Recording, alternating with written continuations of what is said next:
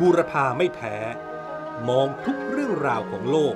ผ่านสายตาและภูมิปัญญาตะวันออกสวัสดีครับท่านผู้ฟังยินดีต้อนรับท่านผู้ฟังเข้าสู่พอดแคสต์บูรพาไม่แพ้ในตอนที่5นะครับดำเนินรายการโดยผมบริษฐ์ ลิ่มทองกุลครับผมและผมสุประชัยวุฒิชูวงศ์ครับเมื่อสัปดาห์ที่ผ่านมานะครับมีข่าวที่น่าสนใจในญี่ปุ่นคือมีหญิงสาวชาวจีนคนหนึ่งไปซื้อเกาะร้างที่ชื่อว่าเกาะยานะฮาจิมะซึ่งเป็นส่วนหนึ่งของหมู่เกาะโอกินาวาหญิงสาวชาวจีนคนนี้นะครับถ่ายคลิปวิดีโอที่เธอสนุกสนานบนเกาะแล้วก็นำออกไปเผยแพร่ในโซเชียลมีเดียจนกลายเป็นกระแสต่อต้านจากชาวญี่ปุ่นว่าถ้าปล่อยให้ชาวต่างชาติมาซื้อเกาะในญี่ปุ่นเช่นนี้ก็อาจจะเกิดปัญหาด้านความมั่นคงหลายคนถึงขนาดบอกว่านี่อาจเป็นก้าวแรกของการบุกรุกดินแดนนะครับเกาะร้างที่สาวจีนรายนี้ซื้อนะครับไม่มีผู้คนอาศัยไม่มีไฟฟ้าน้ำประปาแม้แต่ทางเดินก็ยังไม่มีนะครับในอดีตพื้นที่รอบๆเกาะเคยถูกใช้เป็นฟาร์มเลี้ยงกุ้งแต่ว่ากิจการล้มละลายทำให้มีการนำที่ดินราวครึ่งหนึ่งของเกาะออกประมูลขายโดยที่ผู้ที่มาซื้อไปนั้นก็เป็นบริษัทอสังหาริมทรัพย์แห่งหนึ่งในกรุงโตเกียวจากนั้นบริษัทแห่งนี้ก็นำไปขายต่อให้กับชาวจีนอีกต่อหนึ่งซึ่งการซื้อขายก็ทำอย่างถูกต้องนะครับถ้าว่ากันตามจริงแล้วนะครับเกาะที่ไม่มีสาธารณูปโภคแล้วก็การเดินทางก็ยากลำบากเช่นนี้เนี่ยโอกาสที่จะขายได้ก็ยากมากนะครับยิ่งไม่ต้องพูดถึงว่าการพัฒนาให้กลายเป็นแหล่งท่องเที่ยวโรงแรมหรือรีสอร์ทที่แม้แต่บริษัทอสังหาริมทรัพย์ในญี่ปุ่นก็บอกว่ามีอุปสรรคอย่างมากด้วยเหตุปัจจัยเหล่านี้นะครับทำให้เกาะแห่งนี้ประกาศขายมาหลายปีก็ยังไม่มีคนซื้อจนกระทั่งมีครอบครัวของหญิงสาวชาวจีนคนนี้นะครับซื้อไปเมื่อ3ปีก่อนกรณีนี้เนี่ยกลายเป็นที่น่าสนใจขึ้นมาก็เพราะว่าคนที่ซื้อเกาะแห่งนี้เนี่ยเป็นชาวต่างชาตินะครับก็คือเป็นชาวจีนซึ่งประเทศจีนเองก็มีข้อพิพาทเกี่ยวกับญี่ปุ่นอยู่แล้วนะครับเกี่ยวกับเรื่องของหมู่เกาะเซงกากุหรือที่ฝ่ายจีนเรียกว่าหมู่เกาะเตี้ยวหยูเตี้ยวหยูในภาษาจีนนี่คือหมู่เกาะตกปลานะครับหมู่เกาะตกปลาเนี่ยหรือหมู่เกาะเซงกากุเนี่ยก็คือเป็นหมู่เกาะที่เรือประมงแล้วก็เรือติดอาวุธของหน่วยยามฝั่งของจีนเนี่ยเข้ามาในพื้นที่ที่ใกล้กับหมู่เกาะนี้อยู่เป็นประจำนะครับ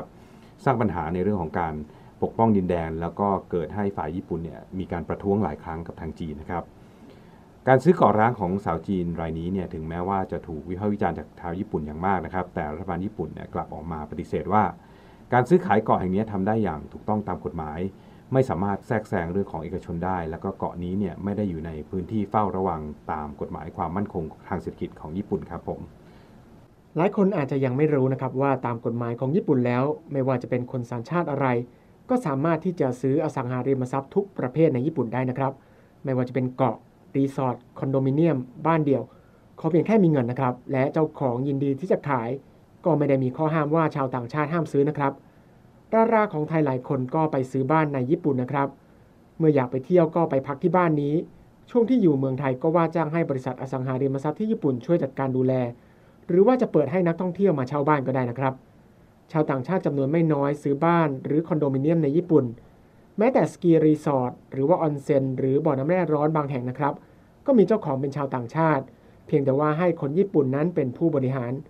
แต่ทั้งนี้นะครับต้องทำความเข้าใจด้วยให้ชัดเจนนะครับว่าการที่เป็นเจ้าของอสังหาริมทรัพย์ในญี่ปุ่นนั้นไม่ได้ช่วยให้ได้วีซ่าหรือสิทธิพำนักในญี่ปุ่นนะครับชาวต่างชาติที่ซื้อบ้านในญี่ปุ่นสามารถใช้วีซ่านักท่องเที่ยวอยู่ในญี่ปุ่นได้ตามจำนวนวันที่กำหนดเท่านั้นหรือว่าถ้าจะอยู่ระยะยาวหลายๆเดือนนั้นก็ต้องยื่นขอวีซ่านักลงทุนซึ่งก็จะมีเงื่อนไขที่ยุ่งยากพอสมควรทีเดียวครับครับคุณสุภชัยครับถ้าเปรียบเทียบกฎหมายของญี่ปุ่นกับของประเทศไทยแล้วเนี่ยจะเห็นได้ว่าแตกต่างกันอย่างมากเลยนะครับกฎหมายของไทยเนี่ยเดิมห้ามชาวต่างชาติซื้อที่ดินแต่เพิ่งจะมีการแก้ไขกฎหมายให้ชาวต่างชาติเนี่ยซื้อที่ดินได้แต่ก็มีเงื่อนไขที่เข้มงวดมากนะครับยกตัวอย่างเช่นชาวต่างชาติเนี่ยจะเป็นเจ้าของที่ดินได้เพียงแค่ไม่เกิน1ไร่ชาวต่างชาติที่จะซื้อที่ดินในไทยต้องนำเงินมาลงทุนไม่ต่ำกว่า40ล้านบาทต้องลงทุนนานไม่น้อยกว่า5ปีและที่สำคัญต้องเป็นชาวต่างชาติที่ได้รับอนุญาตจากรัฐมนตรีว่าการกระทรวงมหาดไทยเท่านั้นในไทยนะครับที่ดินที่ชาวต่างชาติจะซื้อเนี่ยจะต้องอยู่ในเขตกรุงเทพมหานครนะครับเขตเมืองพัทยาหรือเขตเทศบาลเท่านั้นชาวต่างชาติจะต้องใช้ที่ดินนั้นเพื่อการอยู่อาศัยสำหรับตนเองเท่านั้นหากทำผิดเงื่อนไขที่กำหนดไว้ก็จะเกิดปัญหาว่าจะต้องขายที่ดินให้คนไทยกลับคืนนะครับโดยตั้งแต่ปี2542ถึงปัจจุบันเนี่ยมีชาวต่างชาติเพียง8รายเท่านั้นนะครับที่ครอบครองที่ดินในประเทศไทยตามเงื่อนไขนี้อันนี้ในเรื่องของตามกฎหมายนะครับแต่จริงๆแล้วอาจจะมีนอมินีเยอะแยะเลยนะที่เรายังไม่เห็นนะครับขณะที่ในส่วนของคอนโดมิเนียมเนี่ยชาวต่างชาติซื้อได้แต่ก็กำหนดว่าชาวต่างชาติที่จะซื้อเนี่ย ต้องมีสิทธิ์พำนักในประเทศไทยเท่านั้นนะครับเช่นมีวีซ่าทำงานวีซ่าครอบครัวหรือวีซ่าเกษียณอายุนอกจากนี้ยังกำหนดไว้ด้วยว่าในโครงการ11เนี่ยจะขายให้ชาวต่างชาติได้เนี่ยก็ไม่เกิน 49% ของเนื้อที่ทั้งหมดในโครงการนั้นนะครับทำให้ทุกวันนี้นะครับคอนโดมิเนียมทั้งประเทศเนี่ยในประเทศไทยเนี่ยมีชาวต่างชาติครอบครองเพียง 7% เท่านั้นนะครับยกเว้นในบางจังหวัดที่เป็นแหล่งท่องเที่ยวแล้วก็มีโรงงานอุตสาหกรรมเยอะๆอย่างเช่นชลบุรีระยองที่ชาวต่างชาติเนี่ยซื้อคอนโดมิเนียมเต็มเพดาน 49% แล้วนะครับครับกฎหมายการครอบครองอสังหาริมทรัพย์ของคนต่างชาติของประเทศไทยนั้นถือว่าเข้มงวดที่สุดประเทศหนึ่งในโลกนะครับถึงแม้รัฐบาลจะมีความพยายามแก้ไขให้ผ่อนปรนมากขึ้นแต่ก็มีกระแสต่อต้านนะครับว่าขายชาติคนไทยจะไม่มีที่อยู่หรือว่าจะทำให้ที่ดินและบ้านแพงจนคนไทยซื้อไม่ไหวแต่ว่าถ้าลองเปรียบเทียบกับที่ญี่ปุ่นแล้วญี่ปุ่นนั้นมีพื้นที่เล็กกว่าประเทศไทยและมีประชากรมากกว่าประเทศไทยแต่ทำไมญี่ปุ่นก็ไม่ได้มีการจำกัดว่าห้ามคนต่างชาติซื้อที่ดินซื้ออสังหาริมทรัพย์นะครับสาเหตุที่ทำให้รัฐบาลญี่ปุ่นเปิดกว้างไม่ห้ามชาวต่างชาติซื้ออสังหาริมทรัพย์เริ่มแรกนั้นนะครับมาจากหลังสงครามโลกครั้งที่2ที่ญี่ปุ่นวางนโยบายว่าจะเป็นประเทศทุนนิยมเสรีดังนั้นจึงไม่สามารถที่จะเลือกปฏิบัติได้นะครับคนที่เข้าใจญี่ปุ่นนั้นจะรู้ว่าลึกๆแล้วชาวญี่ปุ่นจะเป็นคนที่ปฏิเสธชาวต่างชาติโดยคิดว่าชาวต่างชาตินั้นไม่เข้าใจวัฒนธรรมญี่ปุ่นเข้ากับสังคมญี่ปุ่นไม่ได้คนญี่ปุ่นเรียกชาวต่างชาติว่าไกจินที่แปลว่าคนนอกนะครับแต่ว่าภายใต้กฎหมายของญี่ปุ่นแล้วทุกคนนั้นเท่าเทียมกันไม่ว่าจะมีสัญชาติอะไรในยุคที่เศรษฐกิจญี่ปุ่นรุ่งเรืองเมื่อ30ปีก่อนนะครับนักลงทุนชาวญี่ปุ่นเนี่ยแห่ไปซื้ออสังหาริมทรัพย์ในสหรัฐและประเทศอื่นๆทั่วโลกนะครับมากมายมาถึงในวันนี้ที่ญี่ปุ่นฟองสบู่แตกนะครับการที่จะกีดกันชาวต่างชาติก็คงทำไม่ได้นะครับโดยเฉพาะทุกวันนี้เนี่ยญี่ปุ่นยิ่งจำเป็นที่จะต้องดึงดูดการลงทุนจากต่างชาติรวมถึงจูงใจให้คนต่างชาติเนี่ยมาทำงานในญี่ปุ่นมากขึ้นเพื่อช่วยแก้ปัญหาการขาดแคลนแรงงานจากสังคมผู้สูงวัยและก็การที่เด็กเกิดใหม่เนี่ยน้อยลงแต่ก็ต้องเน้นย้ำนะครับว่าญี่ปุ่นยินดีต้อนรับเฉพาะผู้ที่มีทักษะชั้นสูงแล้วก็ผู้ชำนาญการต่างๆเท่านั้นนะครับไม่ใช่แรงงานไร้ฝีมือนะครับเมื่อญี่ปุ่นต้องการดึงดูดการลงทุนและเปิดรับชาวต่างชาติที่มีศักยภาพสูงนะครับการให้สิทธิ์ในการครอบครองอสังหาริมทรัพย์ก็เป็นปัจจัยสำคัญเพราะนักลงทุนก็ต้องมีที่ตั้งโรงงานและก็สำนักงานนะครับชาวต่างชาติที่มาทำงานในญี่ปุ่นต้องมีที่พักนี่เองก็เป็นเหตุผลเดียวกันกับที่รัฐบาลไทยพยายามแก้กฎหมายการครอบครองอสังหาริมทรัพย์ของคนต่างด้าวแต่ก็ยังเผชิญกระแสคัดค้านอย่างมากเลยนะครับใช่ครับผมนั้นเคยใช้ชีวิตในประเทศญี่ปุ่นมานานหลายปี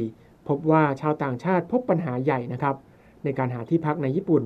เพราะว่าการเช่าบ้านในญี่ปุ่นนั้นจำเป็นต้องมีผู้ค้ำประกันซึ่งต้องเป็นคนญี่ปุ่นถ้าไม่มีนะครับก็ต้องวางเงินก้อนใหญ่ให้กับบริษัทนายหน้าเพื่อใช้ค้ำประกันนอกจากนี้เจ้าของบ้านที่เป็นชาวญี่ปุ่นส่วนใหญ่จะปฏิเสธไม่ยอมให้ชาวต่างชาติเช่าบ้านนะครับโดยอ้างว่ากลัวจะทำให้ห้องเสียหายบ้างกลัวจะรบกวนเพื่อนบ้านบ้างแม้แต่ชาวต่างชาติที่มีหน้าที่การงานที่ดีในญี่ปุ่นก็ยังหาเช่าบ้านได้ยากมากชาวต่างชาติหลายคนจึงเลือกที่จะซื้อบ้านในญี่ปุ่นเองเลยนะครับธุรกิจอสังหาริมทรัพย์ของญี่ปุ่นนั้นอยู่ได้เพราะมีค่านายหน้าก้อนใหญ่นะครับผู้ที่จะเช่าบ้านในญี่ปุ่นอาจต้องจ่ายเงินแรกเข้ามากถึง6เดือนทั้งเงินค่าประกันความเสียหายเงินค่าขอบคุณเจ้าของบ้านเงินค่านายหน้าเงินค่าเช่าล่วงหน้าแต่ว่าทุกวันนี้ธุรกิจอสังหาริมทรัพย์ในญี่ปุ่นนั้นซบเซาลงอย่างมากการขายโครงการใหม่ๆก็ยากมากนะครับเพราะว่าชาวญี่ปุ่นไม่ได้ร่ำรวยเหมือนในอดีตบริษัทอสังหาริมทรัพย์ของญี่ปุ่นนะครับจึงต้องหากลุ่มลูกค้าใหม่ซึ่งก็คือชาวต่างชาตินั่นเองหลายแห่งจ้างพนักงานชาวต่างชาติอย่างเช่นคนจีนคนเกาหลีมาเป็นนายหน้าเพื่อจับกลุ่มลูกค้าชาวต่างชาติโดยเฉพาะมีเพื่อนของคุณวริศนะครับที่เป็นอาจารย์อยู่ในมหาวิทยาลัยของญี่ปุ่นนะครับเคยเล่าให้ผมฟังว่ามีบริษัทนายหน้าโทรศัพท์มาเสนอขายห้องชุดให้กับอาจารย์ผู้นี้หลายครั้งแต่เขาก็ประเมินแล้วว่าการลงทุนในอสังหาริมทรัพย์ของญี่ปุ่นนั้นถ้าไม่ใช่ทำเลที่ดีจริงๆโอกาสที่จะทำกำไรนั้นมีไม่มากเพราะว่าประชากรในญี่ปุ่นลดน้อยลงตลอดนอกจากนี้ภาษีที่ดินในแต่ละปีก็แพงมากครับใช่ครับคุณสุภชัยครับกฎหมายของญี่ปุ่นเนี่ยไม่ได้มีข้อห้ามชาวต่างชาติให้ซื้ออสังหาริมทรัพย์นะครับโดยเฉพาะอย่างยิ่งในระยะหลังเนี่ยชนบทในญี่ปุ่นเนี่ยยังมีมาตรการส่งเสริมให้ย้ายถิ่นฐานไปยังชนบทด้วยเนื่องจากปัจจุบันญี่ปุ่นเผชิญปัญหาสังคมผู้สูงอายุนะครับคนหนุ่มสาวเนี่ยย้ายไปทำงานในเมืองกันหมดทำให้ชนบทเนี่ยมีบ้านร้างจำนวนมากเศรษฐกิจในท้องถิ่นก็ซบเซาลงครับทางการท้องถิ่นในญี่ปุ่นหลายแห่งจึงมีมาตรการส่งเสริมให้คนย้ายมาอยู่ในชนบท ในแถบชานเมืองนะครับในแถบที่ห่างไกลพอสมควรเช่นแจกบ้านให้ฟรีพร้อมกับค่าซ่อมแซมบ้านให้เงินสนับสนุนในการเริ่มต้นธุรกิจเป็นต้นมาตรการเหล่านี้นะครับก็ไม่ได้ตั้งเงื่อนไขว่าจะต้องเป็นชาวญี่ปุ่นเท่านั้นคนไทยหรือคนต่างชาติที่มีสิทธิ์พักในญี่ปุ่นอย่างถูกต้องตามกฎหมายก็สามารถที่จะได้รับการสนับสนุนเช่นเดียวกันเพียงแต่ว่าผู้ที่ย้ายถิ่นฐานมาเนี่ยจะต้องปรับตัวเข้ากับวัฒนธรรมและวิถีชีวิตของผู้คนในท้องถิ่นและยินดีที่จะเข้าร่วมเป็นส่วนหนึ่งของชุมชนในท้องถิ่นได้นะครับในช่วงของการระบาดของเชื้อโควิดเนี่ยผู้คนสามารถทำงานจากที่ห่างไกลนะครับจากที่ไหนก็ได้เพียงแค่มีระบบสื่อสารมีอินเทอร์เน็ตที่ใช้ร่วมกันได้นะครับจึงมีคนที่อยู่ในเมืองใหญ่หลายคนเนี่ยเริ่มกลับมาคิดว่าจะกลับมาใช้ชีวิตตามแถบชนบทมากขึ้นเพื่อที่จะมีความเป็นอยู่นะครับมีสภาพแวดล้อมที่ดีนะครับมี work life balance แล้วก็มีธรรมชาติที่ค่อนข้างจะสมบูรณ์นะครับปัจจัยเหล่านี้จะทำให้ความเครียดน้อยลงแล้วก็เขาบอกว่าค่าใช้จ่ายในการอาศัยอยู่ในชนบทเนี่ยก็จะถูกกว่าอยู่ในตามเมืองใหญ่ครับผมครับหลายคนอาจจะมีคำถามนะครับว่าการให้คนต่างชาติมาถือครองที่ดินในประเทศได้นั้นญี่ปุ่นไม่กลัวเรื่องของความมั่นคงหรือรัฐบาลญี่ปุ่นได้ออกกฎหมายที่ชื่อว่ากฎหมายตรวจสอบที่ดินที่มีความสำคัญนะครับบังคับใช้เมื่อปีที่แล้วกฎหมายดังกล่าวนี้ให้รัฐบาลมีอำนาจตรวจสอบที่ดิน3ประเภทที่เกี่ยวข้องกับความมั่นคงได้แก่ 1. ที่ดินที่อยู่ใกล้กับฐานประจำการของกองกำลังป้องกันตนเอง 2. ที่ดินใกล้กับโรงไฟฟ้าสถานที่ทางนิวเคลียร์และก็สนามบินและ 3. พื้นที่เกาะนะครับที่อยู่ใกล้กับพรมแดนพื้นที่ใกล้กับที่ดินดังกล่าวในรัศมี1กิโลเมตรนะครับจะถือเป็นพื้นที่เฝ้าระวังทางการญี่ปุ่นสามารถตรวจสอบชื่อและสัญชาติของเจ้าของที่ดินได้นอกจากนี้ในพื้นที่ที่มีความสำคัญมากขึ้นก็จะถูกจัดเป็นพื้นที่เฝ้าระวังเป็นพิเศษซึ่งทางการญี่ปุ่นกำหนดให้ผู้ที่จะซื้อขายที่ดินในพื้นที่นี้จะต้องยื่นข้อมูลชื่อและสัญชาติก่อนที่จะทำการซื้อขายกฎหมายตรวจสอบที่ดินที่มีความสำคัญนี้นะครับกำหนดโทษผู้ที่ไม่ยื่นข้อมูลให้ตรวจสอบมีโทษจำคุกไม่เกิน2ปีและปรับเงินไม่เกิน2ล้านเยนหรือราว 500,000 บาทแต่ก็ไม่มีข้อกำหนดนะครับว่าทางการสามารถสั่งห้ามการซื้อขายได้กฎหมายฉบับใหม่นี้มีการจำกัดเรื่องของการครอบครองที่ดินก็จริงนะครับแต่ก็ยังอยู่ภายใต้หลักการสำคัญที่ว่า